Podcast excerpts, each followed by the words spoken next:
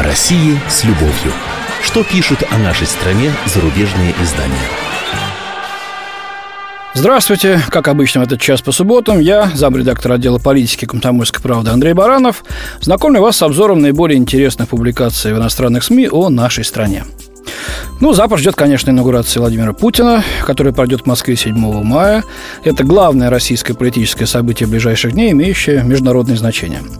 Ну, хотя, конечно, пытаются иронизировать, как всегда, мол, третья коронация.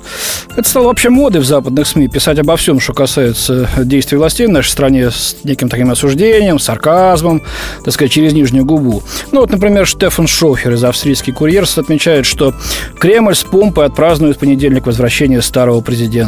20 миллионов рублей, то есть около 600 тысяч евро, обойдутся торжественные мероприятия, связанные с официальным вступлением Владимира Путина в должность президента. На торжественном обеде иностранных гостей будут почивать традиционными блюдами русской кухни. Планируется вручение памятных монет номиналом в 5000 рублей, чтобы основательно запечатлеть торжество в памяти гостей, говорится в статье.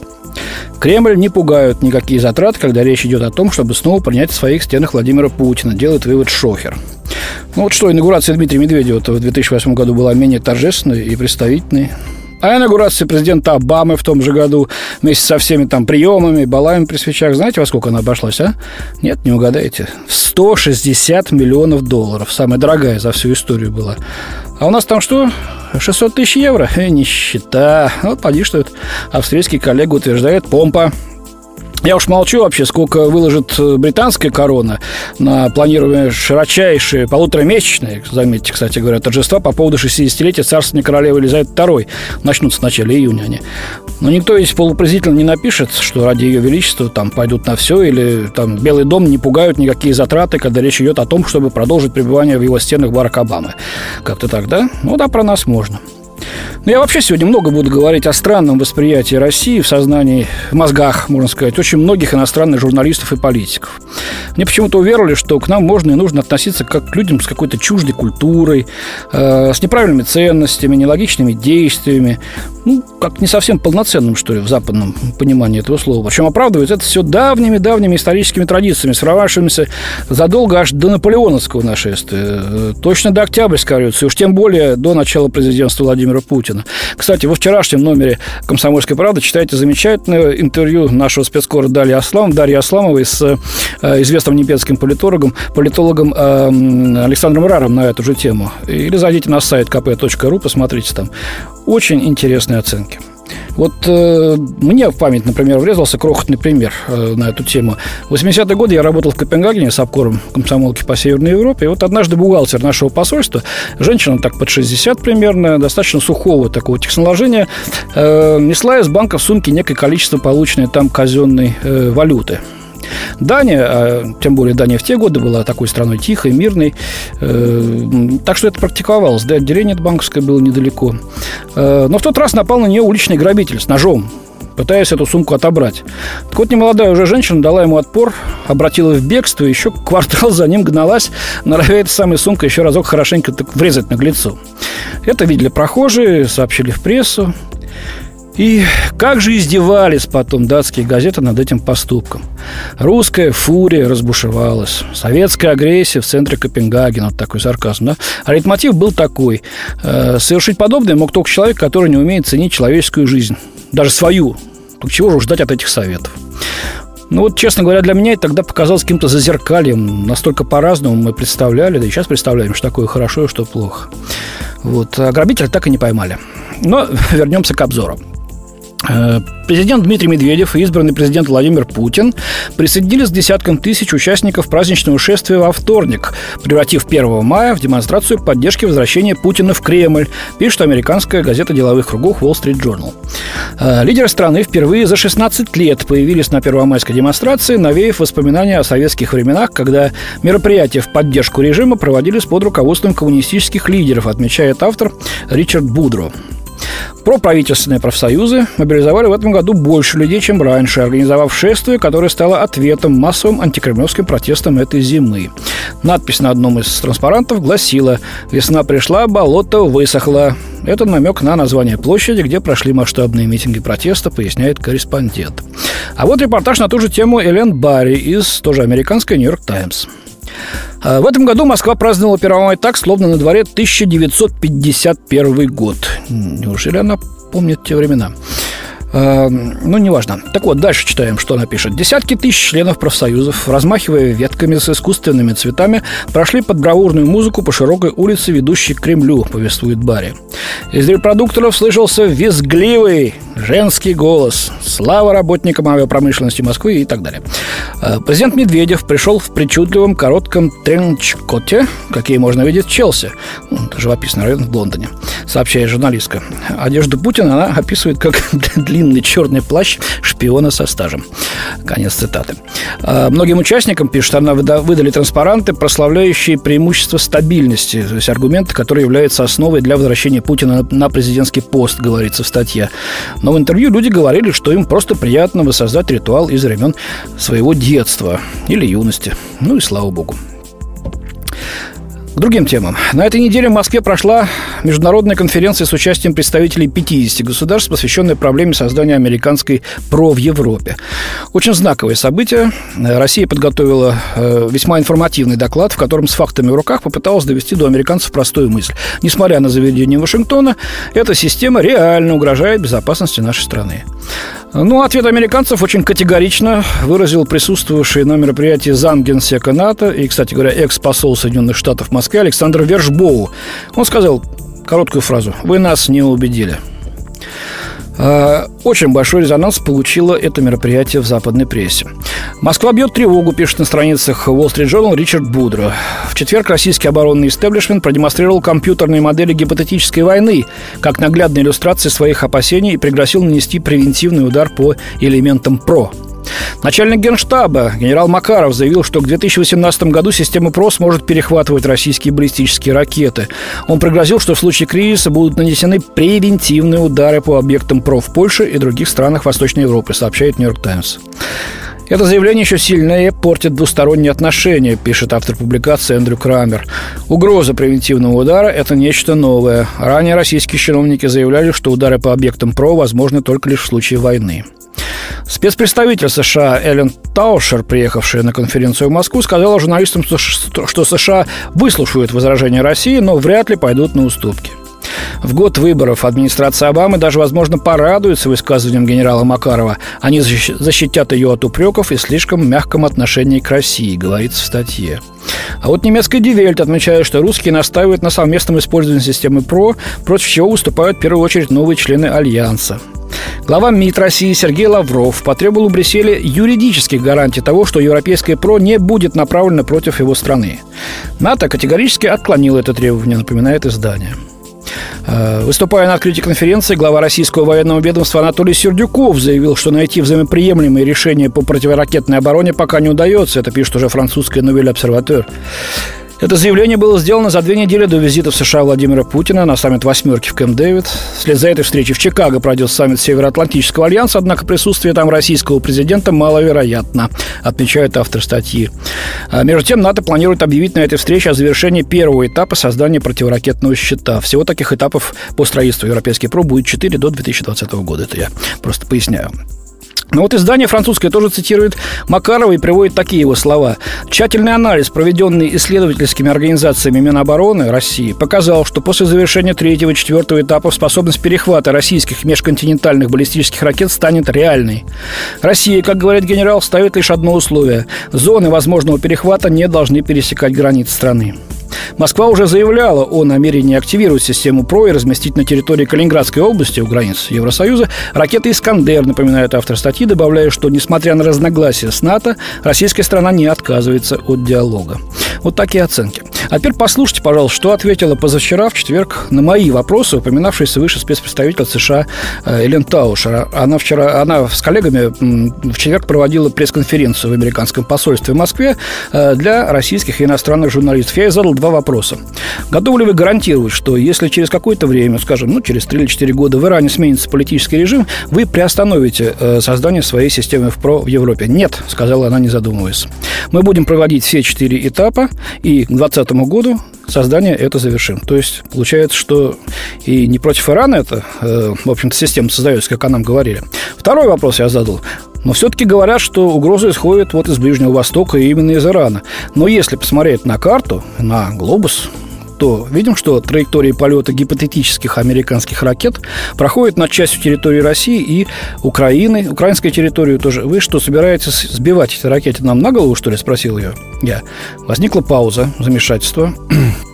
Тут слово взял один из американских военных экспертов. У него такой весомый ряд колодок наградных был э, на его пиджаке. Он сказал, ну, вы знаете что, э, мы будем их поражать э, в космосе.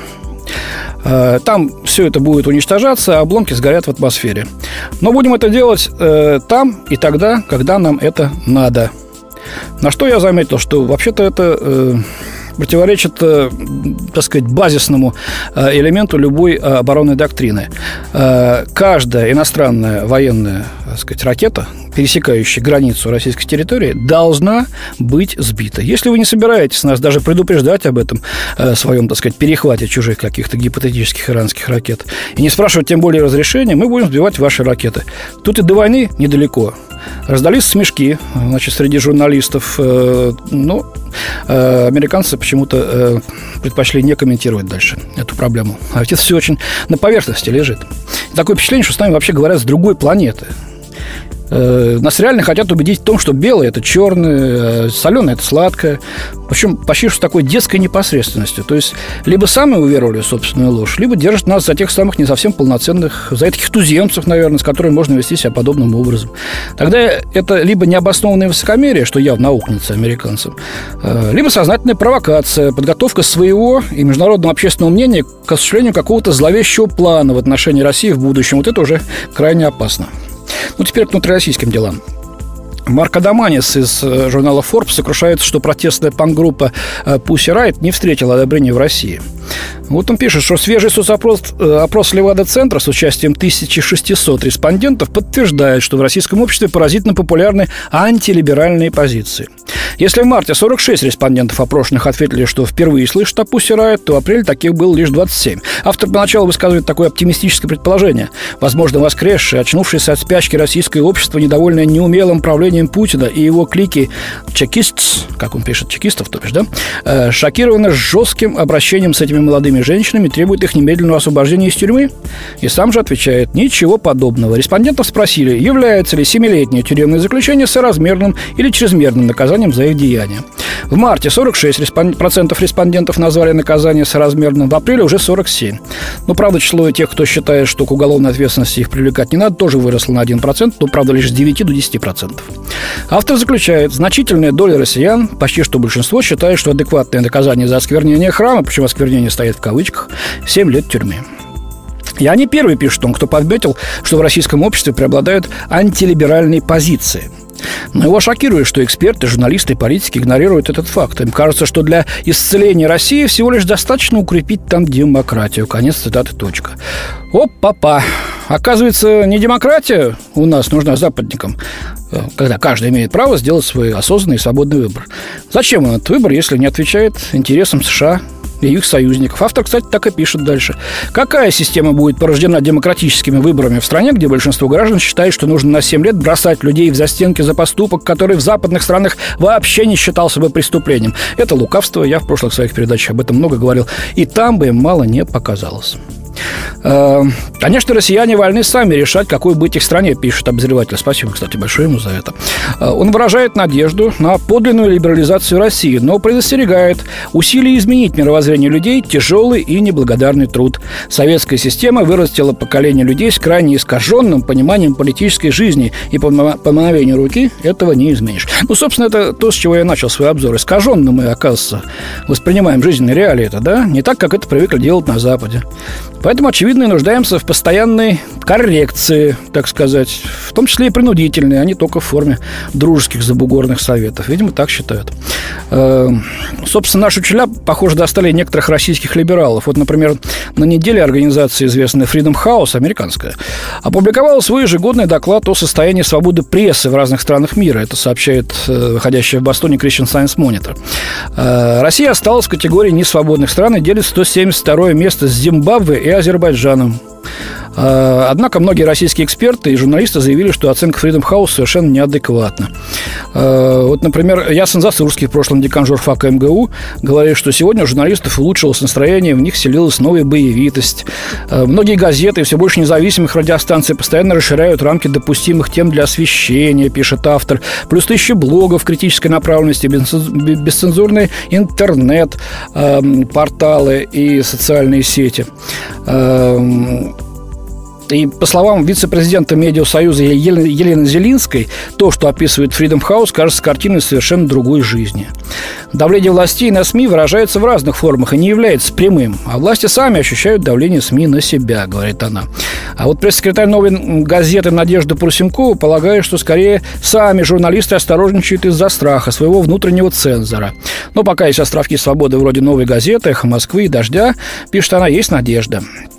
Ну что ж, Надежда, Прусенкова Надежда, я имею в виду, посмотрел бы я на американского журналиста, который бы написал, ну, примерно следующее. Скажем так, те, кто считает, что у России не может быть своих интересов, лицемеры и вруны, хотя бы так считал бы мой главный редактор. Нет таких, вы не найдете включается у них та самая самоцензура. Я говорю об этом, потому что в бытность с обкором комсомолки в Нью-Йорке нередко беседовал на эти темы с американскими коллегами. Они говорили, ну ты же сам все понимаешь, Андрей, если я там, или он, или она отойдем слишком далеко от, так сказать, э, генеральной линии, начнем умничать, ну, то есть высказывать мнение, не совпадающее с общепринятым, то через пару дней будем искать другую работу. Вот что значит стереотипы, вот что значит формирование общественного, общественного мнения и управление им. Да вспомните хотя бы, как нас ритуально полоскали в западном медиапространстве во время отражения агрессии Грузии в 2008 году. Или что творила, скажем, Аль-Джазира, ставшая уже филиалом BBC во время войны в Ливии. Чего уж там. И в завершение репортаж из российской глубинки. Бен Фрэнк из израильской Иерусалим Пост пишет о путешествии в советский Сион, как он называет. А, репортаж такой у него живенький получился. Прошлой осенью небольшая группа туристов, американских евреев, остановилась у памятника Шалом Алейхаму и запела гимн Израиля, повествует автор. Примечательно, что это происходило в Сибири. Когда-то этот край называли Советский Сион. Первый еврейский социалистический город на планете или сталинский аналог сионизма, говорится в репортаже из еврейской автономной области и ее столицы Биробиджана. А Биробиджан показался автору аккуратным городом, который содержится в порядке. Сегодня там проживает 75 тысяч человек, в том числе 2-4 тысячи евреев – Вокзал в Биробиджане, пожалуй, единственная в мире железнодорожная станция, где название написано на идише. А город был основан в 1934 году, когда Сталину пришла в голову светлая мысль переселить евреев в эту унылую болотистую глушь близ китайской границы. Предполагалось, что разовьется пролетарская еврейская культура, идиш станет национальным языком, новая социалистическая литература и искусство заменит религию как главное проявление культуры, говорится в статье. И вот советские евреи, энтузиасты всего мира, в том числе из Канады, США, Аргентины и Франции, осушили болото, стали возделывать целину, основали колхозы, газету на идише и театр, открыли школы. Проект финансировался в том числе американскими евреями-коммунистами, сообщает Бен Фрэнк. Но к концу уже 30-х годов многие евреи начали разбегаться. Они готовы были на все, лишь бы спастись от тяжелой жизни в этом краю, говорится в статье.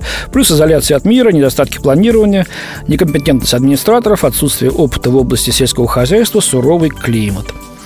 Э, цитата. «Советский эксперимент строительства еврейского государства завершился неудачей», заключает автор. В 30-х годах в Биробиджане проживало до 38 тысяч евреев, в конце 60-х лишь 14 тысяч. После распада СССР многие эмигрировали, так сказать, на землю обетованную. Останутся ли евреи жить в еврейской автономной области? Ну, вот, по мнению местных жителей, многое зависит от состояния экономики. Новый мост через Амур соединит область с Китаем. Э, вообще, вот эту область можно считать маленьким Кувейтом, поскольку на Дальнем Востоке есть полезные ископаемые и нефть, замечает автор. Ну, это, конечно, слишком смело, но, тем не менее, там есть много чего. Э, депутат городской думы Биробиджана Иосиф Бреннер обращается к миру. Присылайте к нам туристов. Я приглашаю их внести свой вклад в экономическое развитие области. Конец цитаты. Ну что ж, был я в Биробиджане. Действительно, городок, э, может, и не богатый, но аккуратный, такой колоритный. Мне там, помнится, такой запомнился уличный билборд со словами, э, сочетающими в себе пожалуй, извечную еврейскую мудрость и столь же искрометный юмор. А надпись была такая «Лучше меньше, да лучше, но лучше больше, чем меньше». В общем, есть что там посмотреть, инвестиции, думается, не пропадут. У меня на сегодня все. С наступающим вас великим праздником Победы. До свидания. В студии с вами был замредактор отдела политики комсомольской правды Андрей Баранов. О России с любовью. Что пишут о нашей стране зарубежные издания?